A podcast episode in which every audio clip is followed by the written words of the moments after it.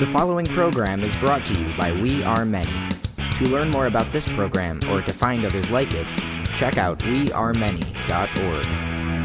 So the talk is titled Changing Class Consciousness How Workers um, Become Fit to Rule. And I think it's, I'm very excited to give the talk. Uh, actually, a lot of the talks that I've been to throughout the conference, I've sort of taken on this question in a number of different ways, which to me sort of brought home how important the question of change there's meetings on spontaneity and organization. Do movements need leaders? That all kind of deal with this kind of um, question. Um, and I think that for those of us that are interested in change, um, those who recognize that there's something fundamentally wrong with our society, um, we should have something to say about how exactly change happens um, in our society. And I think there's are already many ideas out there um, about this process, and I'm sure people in this room have their own ideas and questions about this.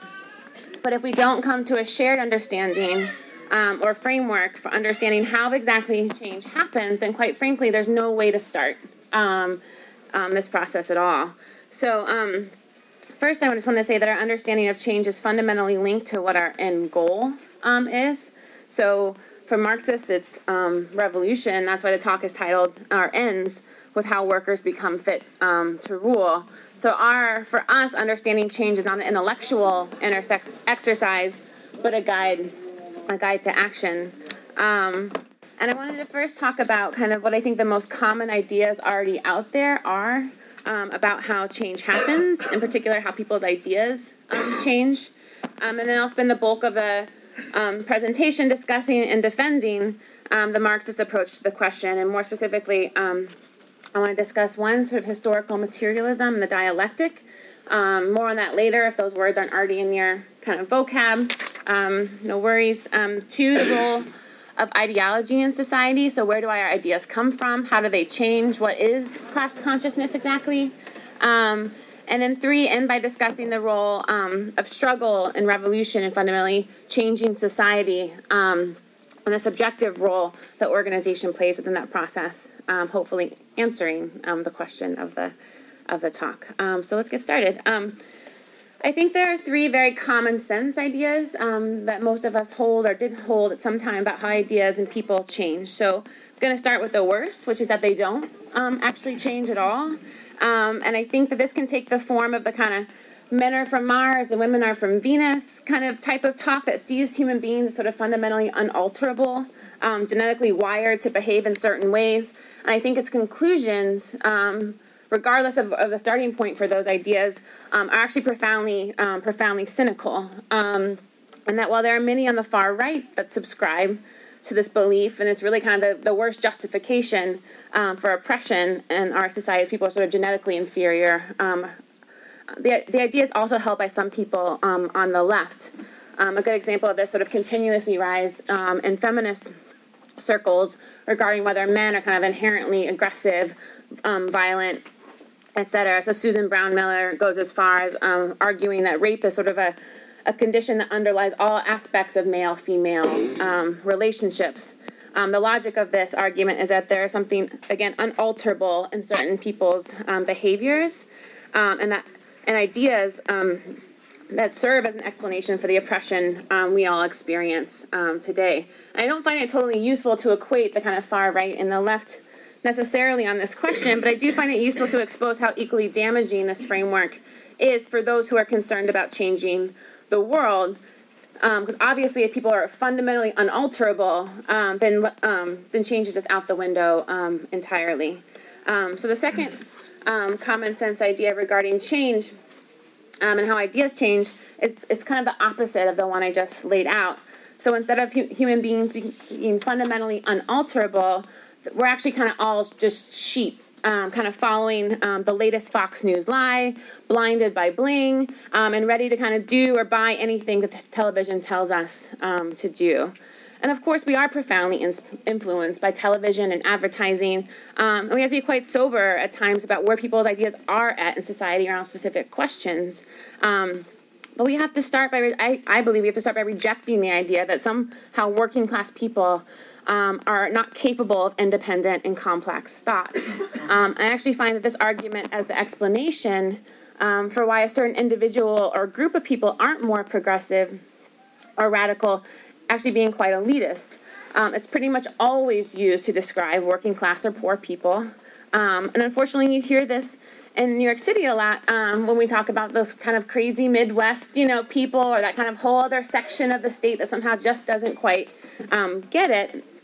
Um, and the danger of this is that it actually writes people off entirely for being agents um, in their own um, liberation. And then it somehow becomes up to this certain group of people who have magically broken free um, from this kind of sheephood to then lead people um, to their to their salvation.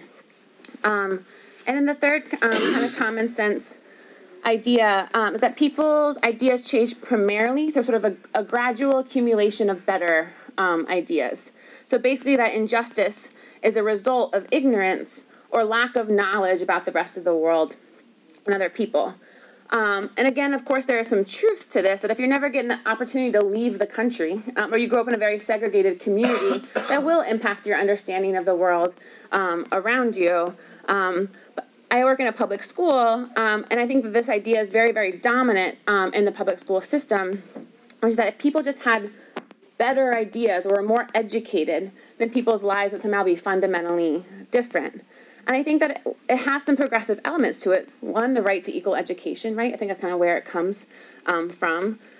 Um, and according to this framework, or what I would call sort of an idealist um, understanding of change, the primary role of those interested in change in the world is just to educate, educate, educate, just to go out there um, and do that. Um, but the, I guess a couple questions.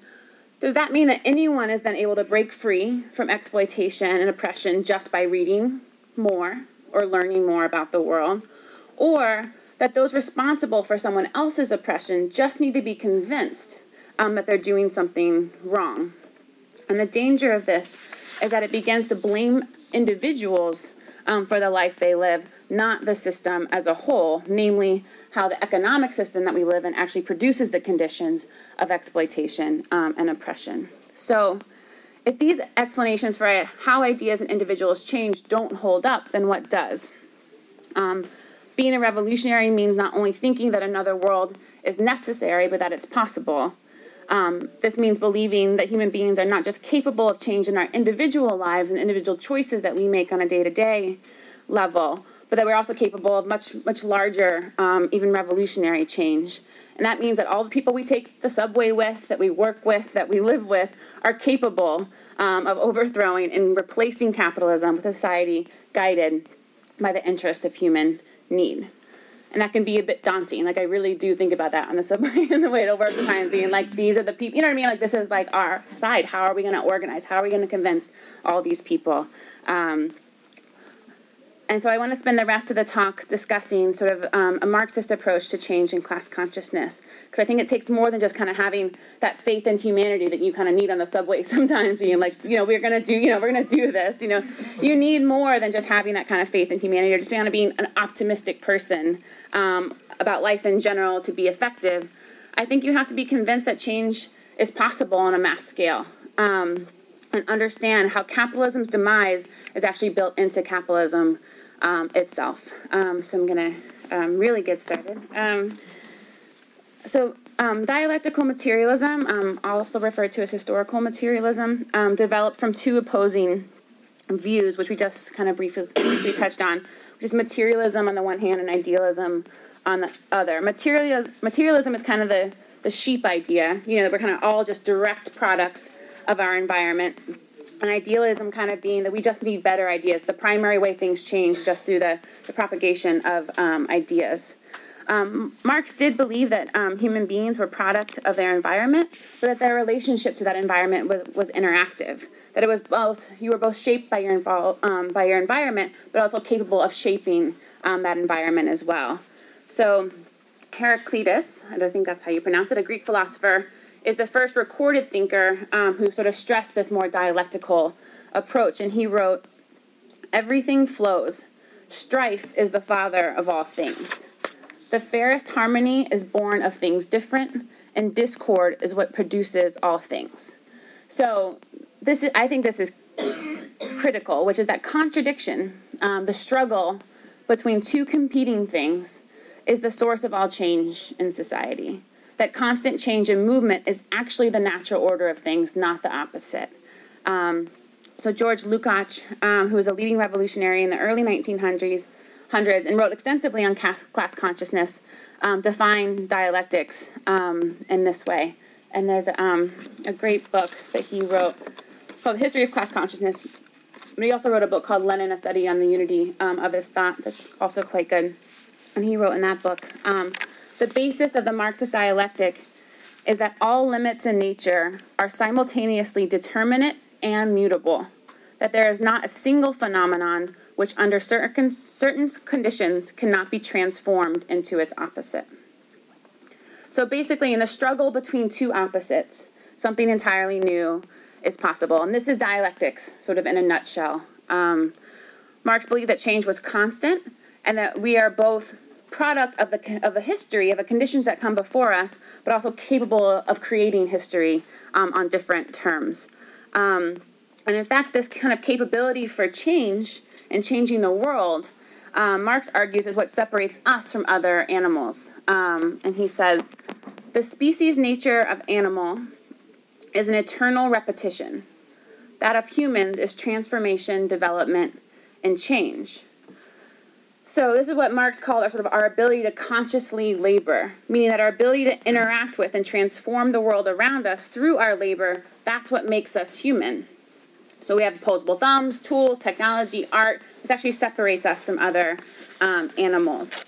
Um, and but Marx also argued, um, this is another quote that that we make um, that humans make their own history, but they do not make it as they please. They do not make it under circumstances chosen by themselves, but under circumstances directly encountered, given, and transmitted from the past. Um, so history is not something that just kind of happens to us, but is the um, activity of real people um, interacting and struggling against each other and the world um, around us. So put very simply, um, and sorry to be repetitive, but I actually think a dialectic is a, not an easy thing necessarily to get um, one's head around. To put very simply, that change is a product of struggle within a contradiction.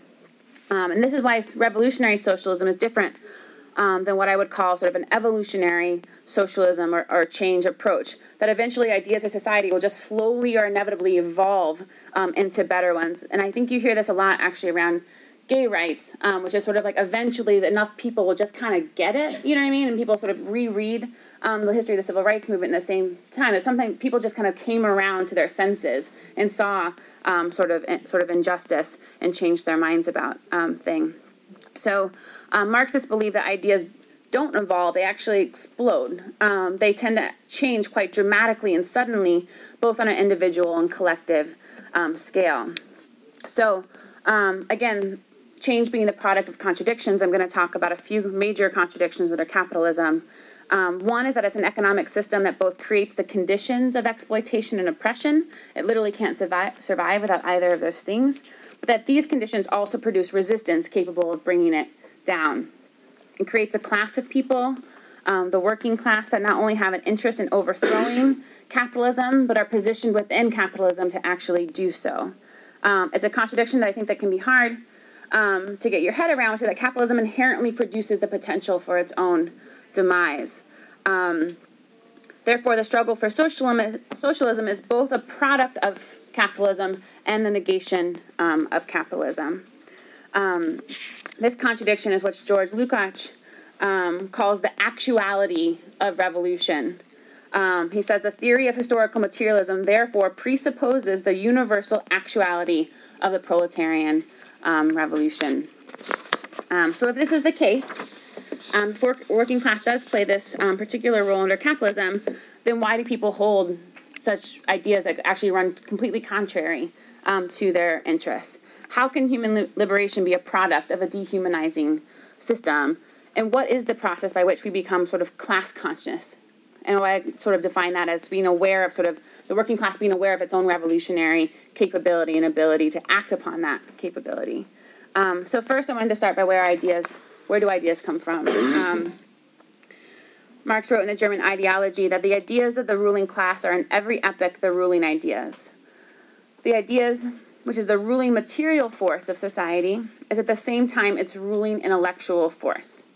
The class which has the means of material production as, its disposal has control at the same time over the means of mental production. Um, and what he means by mental production is also you think about schools, churches, newspapers, the media.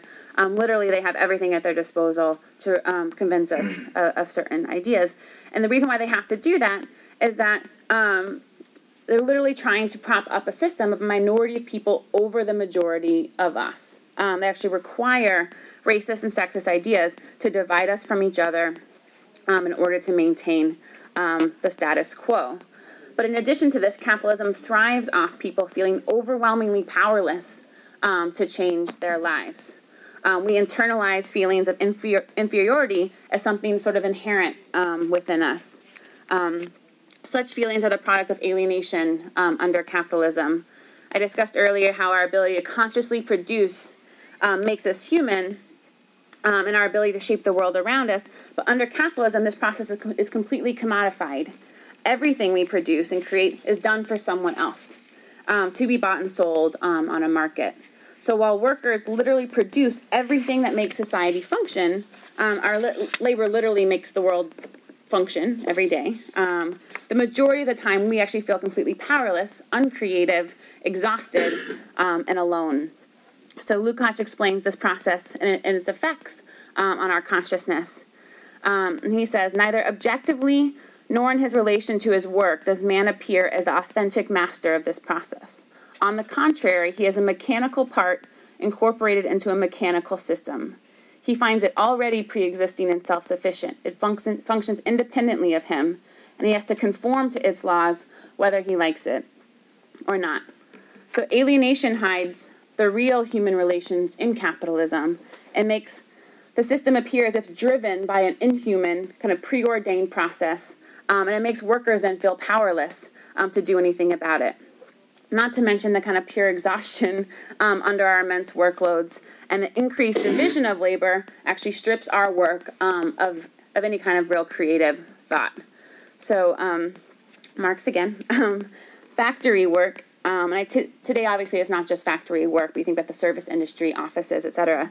Um, exhaust the nervous system to the uttermost.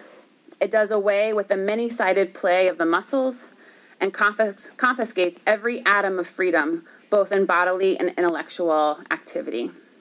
So, ever felt like a monkey could do my job? You know, is kind of the way it's commonly referred to. Um, I think a lot of people feel this way, and this this type of work exhausts us physically and mentally. Whether that kind of being doing the same task over and over again at a construction site, or spending your entire day sorting mail, um, doing data entry, it affects our ability to think of ourselves as whole beings. Um, we become, as Lukács says, sort of the mechanical parts of a mechanical process of which we have no control. So it affects how we are able to view the world and then view our own potential within that world. So Marx said that the unity of thought and action, conception and execution, hand and mind, capitalism threatened from its beginnings. So under capitalism, we are completely incapable of being whole. Um, and at the same time, and this is um, going back to sort of the contradiction, um, the working class has a very unique vantage point in understanding how capitalism works in its entirety. So at the same time that the division of labor incre- you know, increases the sort of partial or more narrow experiences um, of us, we have the potential to actually view how the system works in its totality. Um, so continuing on with sort of the contradictions, um, one, that the ruling ideas in society, no matter how powerful, actually come into complete contradiction to our lived um, experience. Um, and that two, the working class um, is certainly alienated in our society, but also completely dependent um, on one another. And that, that's true in our workplaces, in our neighborhoods, and in our personal friendships, um, families, etc. Because of this, the majority of time we actually hold many different even contradictory um, ideas, what, what is referred to as sort of mixed consciousness. Um, we both accept and are angered by conditions of exploitation. Um, some may think that gay marriage is wrong, but love and defend family members that come out. We both um, we feel both the urge to be creative and productive and actually take pride at our, at our job, but also feel exhausted and alienated um, at that at that place of work. these contradictions are constantly um, in battle with each other. Um, and this struggle um, within this contradiction, when expressed in activity, is, is how change begins. So um, Gramsci, another Marxist, wrote Worker resistance signifies that the, the group in question, the social group in question, may indeed have its own conception of the world, even if only embryonic, a conception which manifests itself in action, um, and occasionally and in flashes when the group is acting as an organic totality. So it is only when struggle erupts um, that workers can understand the real or true order of things in their place um, within it. It's only in activity that we glimpse our real potential, sort of who holds our interest um, and who does it. Um, and, and then it's in this process which workers become self-conscious. Um, and not self-conscious like you're, you know, insecure, but, you know, self-conscious meaning that you're actually fully aware um, of the role that you um, play. And as a starting point for an understanding um, of all of society, breaking free, again, from that sort of narrow vantage point that sees the world merely from an individual um, point of view. Um, so Lukács again, only when a historical situation has arisen in which a class must understand society if it is to assert itself. Only when the fact that a class understands itself means that it understands society as a whole, and when in consequence the class becomes both the subject and the object of knowledge. Is when what we are told or made to feel about how society functions comes into contradiction with our lived experience that struggle and truth are kind of brought together. And you think about the example of Obama and change and how that kind of become came crashing down so quickly where there's a, the illusion and expectation of change and hope. And then the lived experience of people who have lived since obama's election that never got to see the light of day to every all the promises um, that were made. That that changes people um, fundamentally and that at the core of it that humans ultimately learn by doing um, or how marx referred to it that our being determines our consciousness that it's through our activity that our thought and our being are are linked. And I think this is true on an individual level, and in some ways, it's kind of already common sense in our society when you think about it. That you have the the phrases like you have to see it to believe it, um, or the shared understanding that you learn by your mistakes um, and experience. Um, but Marxists take this understanding that we learn about the world by interacting um, with and assessing it to also help explain how mass action and mass struggle um, changes people's ideas and behaviors on a much larger, much larger scale. So Frederick Douglass um, famously quoted, actually in the Fourth of July speech um, in 1852, that without struggle, um, there is no progress. And I think that's true for a number of reasons. One, it will require a tremendous struggle to wrest control of society from a small and de- determined minority um, who have the media, military, courts, political establishment at their disposal. But it's also true that only through mass activity can human beings change their own ideas about how the world um, actually functions um, when they're actually brought into activity alongside um, others. A, for the first time, being able to overcome some of the divisions um, previously um, felt and change ideas about sort of what again what, we're actually capable of as individuals. So over being able to overcome the feelings of powerlessness and inferiority. Um, and there there are too many examples certainly to, to go through both on an individual and personal level um, and, and historically on the on a collective level. And to be frankly like this past year very very contemporary examples of the way in which struggle breaking out kind of fundamentally changes people.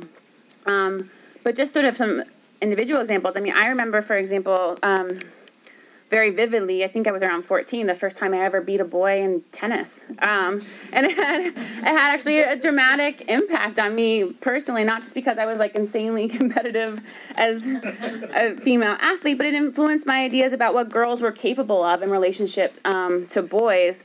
And I think having the opportunity to grow up as sort of a female athlete meant that I was just far less accepting of some of the sexist ideas about young women, how I was supposed to look and act, um, etc. But I think for us is that those kinds of experiences, that kind of understanding on an individual or personal level, will actually never be enough to overcome sexism um, in society. So not only do we need these experiences on a mass level, but we need collective action on the part of both men and women to fight even for the opportunity to have such experiences, right? So I actually wouldn't have had that experience as a female athlete without Title IX coming into being, which is like was a part of the Civil Rights Act. Um, in the 1970s that allow young women to play sports in schools um, in the first place. Um, so, as I said before, that um, the conditions of capitalism produce resistance. That Marxist thinks that struggle is actually inevitable, something to be anticipated. Um, but workers do not necessarily um, like to struggle. It's not something that people enjoy going out um, actually on strike. It says the conditions of capitalism actually compel them to do so. So um, one great story is that there's a woman, um, Vicky Starr, who was um, organizing um, organizing unions for the first time in the 1930s. She describes the sort of process, I think, very well. And she says, "When I look back now, um, I really think we had a lot of guts, but I didn't even stop to think about it at the time. It was just something that had to be done. We had a goal. That's what we felt like we had to be done, and we did it." I think you get a sense of sort of how this sort of capitalism sort of compels people to struggle. There comes a certain point when people just kind of feel like they have no other um, choice but to walk out. Um, and there are many, of course, moments in history where you see um, great changes sort of in the material conditions followed by great leaps in consciousness amongst those involved.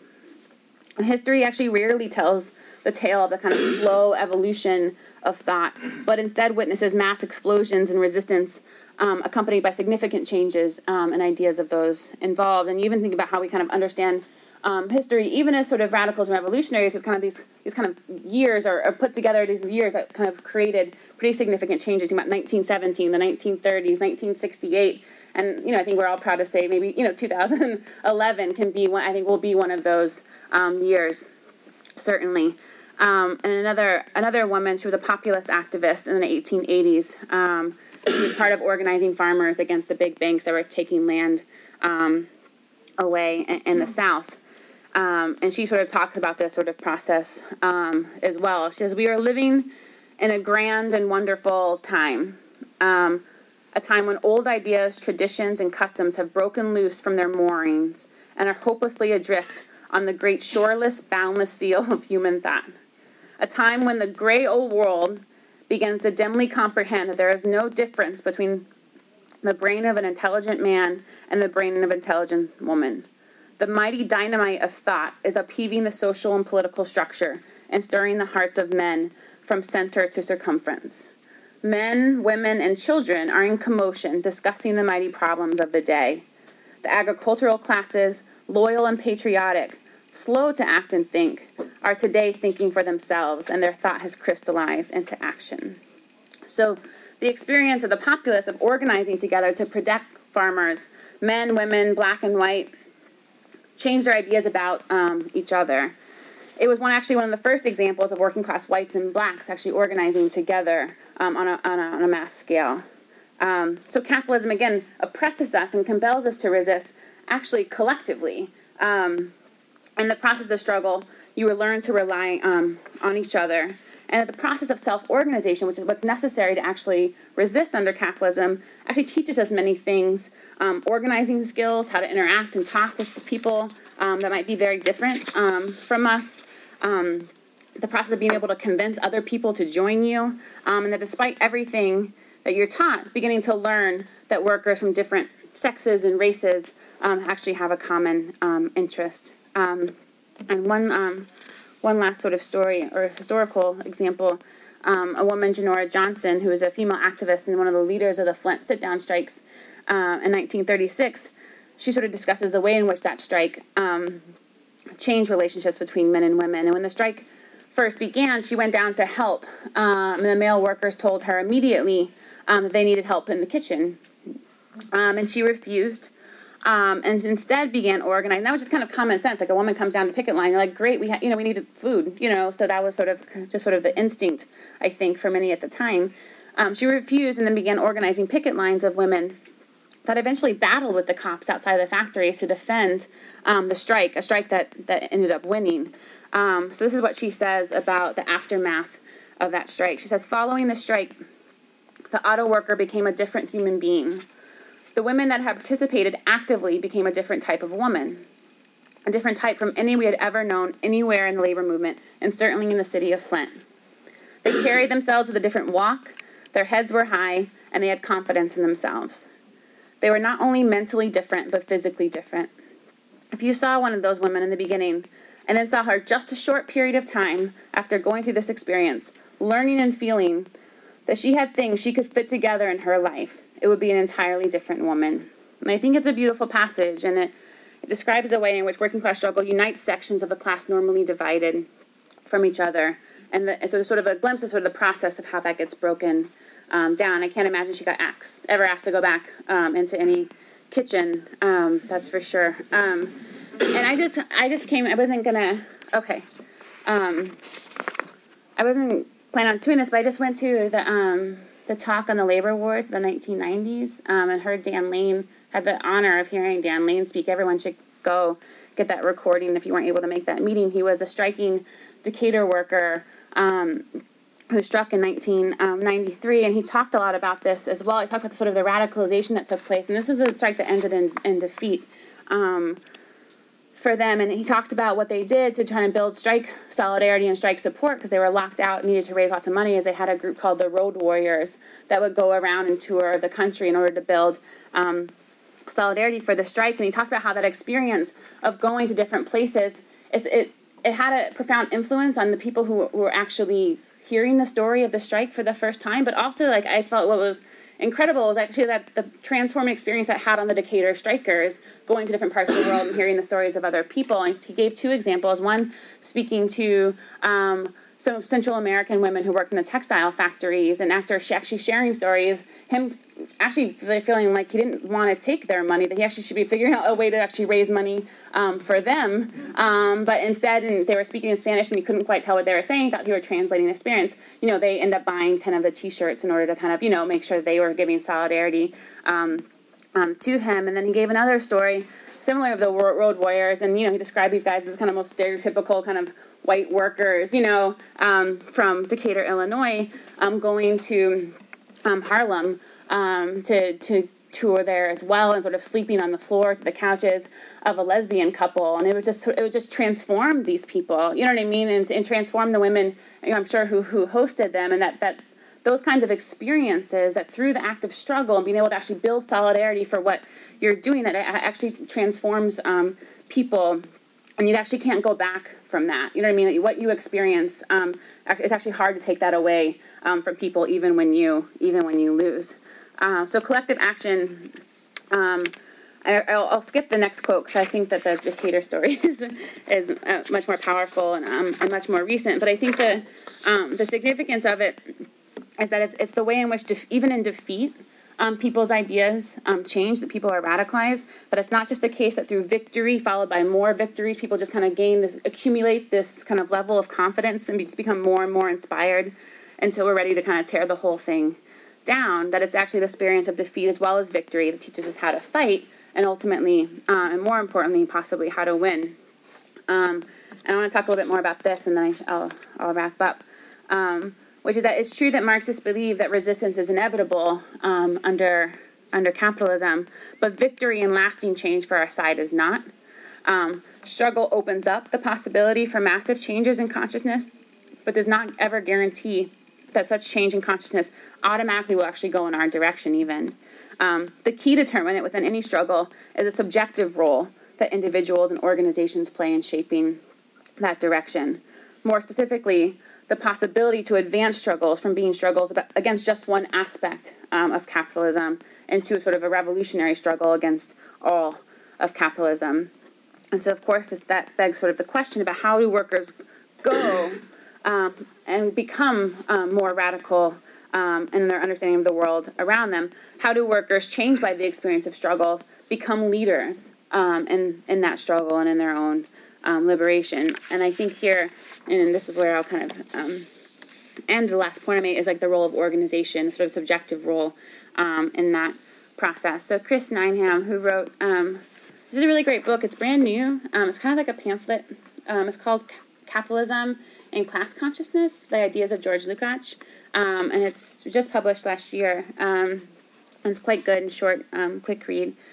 he wrote um, if working people need to play a consciously directing role in the liberation, then they need new institutions that allow um, active mass participation in politics. So, in short, we need independent organizations um, of workers and revolutionaries in order to be able to come together and democratically discuss the world and direction um, of our fight. So the idea is that has to be organized in order to have um, an impact. And the first reason for this is, is to help overcome what we sort of what I described as sort of the mixed or uneven consciousness. Um, it will never be the case that individuals will come to the same conclusions at the same time. Um, there are inevitably going to be workers and students that have come to more radical conclusions about the world um, because of their experiences. Um, and these people then have to be organized if we have any chance of then radicalizing and organizing and directing the kind of greater numbers um, beyond us. We need both independent mass organizations for working people to take part in and fight for reforms, like the end of the death penalty, for example, the campaign to the death penalty. Um, but we also need revolutionary organization made up of the most militant and radical um, people that are uncompromising in, in, the revolutionary outlook and intention um, that stays determined to then get rid of the system that produces prisons um, in the first place. Um, so Marx explains the role of revolutionary organization um, in this way. Um, this is from the Communist Manifesto. He says, the communists are distinguished from other working class parties by this only. One, in the national struggles of the proletarians of different countries, they point out and bring to the fore the common interests of the entire proletariat, independent of all nationality. Two, in the various stages of the development which the struggle of the working class against the bourgeoisie has to pass through, they always and everywhere represent the interest of the movement as a whole. The communists, therefore, are on the one hand practically the most advanced and resolute section of the working class, that section which pushes forward all the others. On the other hand, theoretically, they have over the great mass of the proletariat the advantage of clearly understanding the line of march, the conditions, and the ultimate general results um, of the proletarian movement. They are, in other words, the tangible embodiment of proletarian class consciousness. So while workers, um, through their participation in mass struggle, sort of contain revolutionary instincts um, and impulses, the organization is key to help push and radicalize and develop all resistance um, to the conditions of capitalism into a, a much larger um, fight. Um, so again, um, Lukács, I think this part, this part is important um, too, that if the proletariat wants to win the struggle, it must encourage and support every tendency which contributes to the breakup of bourgeois society and do its utmost to enlist every upsurge, no matter how instinctive or confused, into the revolutionary process um, as a whole. So, as revolutionaries, we don't pick and choose what fights we think um, are, are the right ones. We actually seek to, to radicalize and help push and be take part of and learn from every one that what Lukács calls sort of the breakup of bourgeois society. Um, so, revolutionary organization must then contain a constant interaction and struggle between theory and practice and then assessment um, of that practice. Um, it means that such an organization must be built in advance and actually in anticipation of um, struggle. It must be tested by movements that have come before and have won political leadership amongst workers based on a sort of a shared and common experience and us be able to figure out concretely how to apply Marxism um, to the concrete circumstances, um, to make sense of our everyday life and the next steps um, necessary in order um, to change us. And our, our, history is plagued by examples, certainly of missed opportunities, um, upsurges with revolutionary potential that never were fully realized. Um, but how workers become fit to rule involves workers on a mass scale becoming sort of a revolutionary class. Um, I think that the, the key thing here is that this process is a process. It's not something that is learned by one struggle or one event um, or one occupation or certainly one, one strike. Um, direct participation in leadership and struggle and eventually sort of a revolutionary process is necessary um, if we if we have any chance um, at all. So if we're trying to build a movement based on the self emancipation of the working class being the act of the working class, um, then we have to have experience in this um, in this process. So um, I think in the in mass strikes and revolutions throughout history, this often takes the forms of sort of worker workers councils. Um, what in Russia were called Soviets, in Paris the Commune, and today in Egypt the sort of workplace and neighborhood committees that have popped up um, all over. Um, and workers control sort of I think both sort of points to sort of a new way of organizing production to those involved, but also sort of the release of human creativity on, on a pretty massive um, scale. So often these sort of these begin the, the process of sort of taking control um, of our lives and of production um, is often based on sort of the most immediate needs of a movement or a situation, but then begins to develop um, beyond beyond this. And the first time I have ever directly experienced this was when I had the opportunity to occupy um, the Capitol building in Madison last February. Um, and I think that again, it was the same sort of process, which is sort of it started by, an, as many people know, sort of an, uh, a stick out by teachers um, that then sort of went to the Capitol building itself and created what we know we now saw on the news and experienced um, as sort of a mass occupation, but how people began to then transform that from not, not just a protest but into an occupation where things became actually more more self-sufficient and controlled from below by those people involved kind of started from just some basic things where you get to a Capitol building like, well, how are people going to know where the bathroom is when they come to the occupation? We're going to have a committee. You know what I mean? It's making sure that the bathrooms are stocked with toilet paper and tampons and you know whatever else is needed. We want everyone be able to participate. How are people going to come with children and still take part? We're going to organize child care centers, et cetera. How do we want to make sure that everyone is recognized here? We're going to have a people's mic in the beginning. That, that, the beginnings of that kind of self-organization and self-activity often begins by the most immediate needs um, in a movement. But then that experience, then you, you start to transform through that experience. You're like, wait a minute. You know what I mean? Like, this is a people's mic. You know what I mean? Where everyone gets to speak. Why isn't all of government running this way? Like, I'm in a Capitol building this is feels like democracy to me. You know what I mean? And it, we begin to kind of call into question this kind of formal democracy that we so called, you know, we live in. Actually, that's why I think the kind of chant of "This is what democracy looks like" was the most popular chant by far of anyone in there. And I, you know, I hear that people, you know, taxi drivers to this day, you can, you know, go in Madison, that's what they're beeping on their horn is that chant, like this is what democracy looked like. Because I think that experience profoundly changed people's ideas about what democracy is and what what it isn't. Um, but then I think it's taken to another level when it enters the workplace, when it enters the, the realm of strikes. And that's something we didn't actually experience um, um, in Madison. And in fact, was sort of derailed um, into more of a recall um, campaign. But when it does, okay, so I'll wrap up. Um, into the workplace, I think it has much more potential. And you see glimpses of that. And I won't go into this, maybe I'll talk about more in the wrap up. But then you talk about the mass strikes of Seattle in 1919, where, you know, literally had workers kind of going from a position of striking, which is withdrawal of labor, to actually transforming labor in order to actually completely run an entire city is a fundamentally different.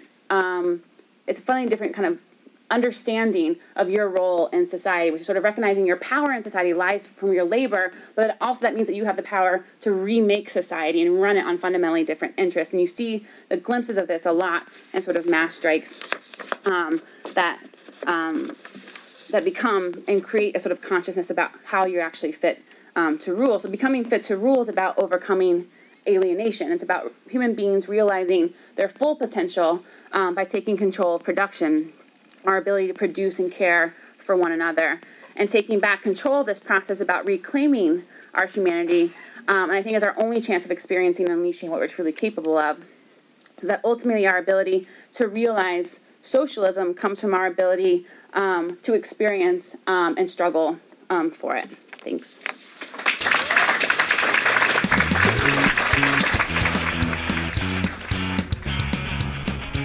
The preceding program was a production of WeAreMany.org, a website dedicated to publishing radical and activist media that promotes a better understanding of today's world while also putting forward a vision for a better future.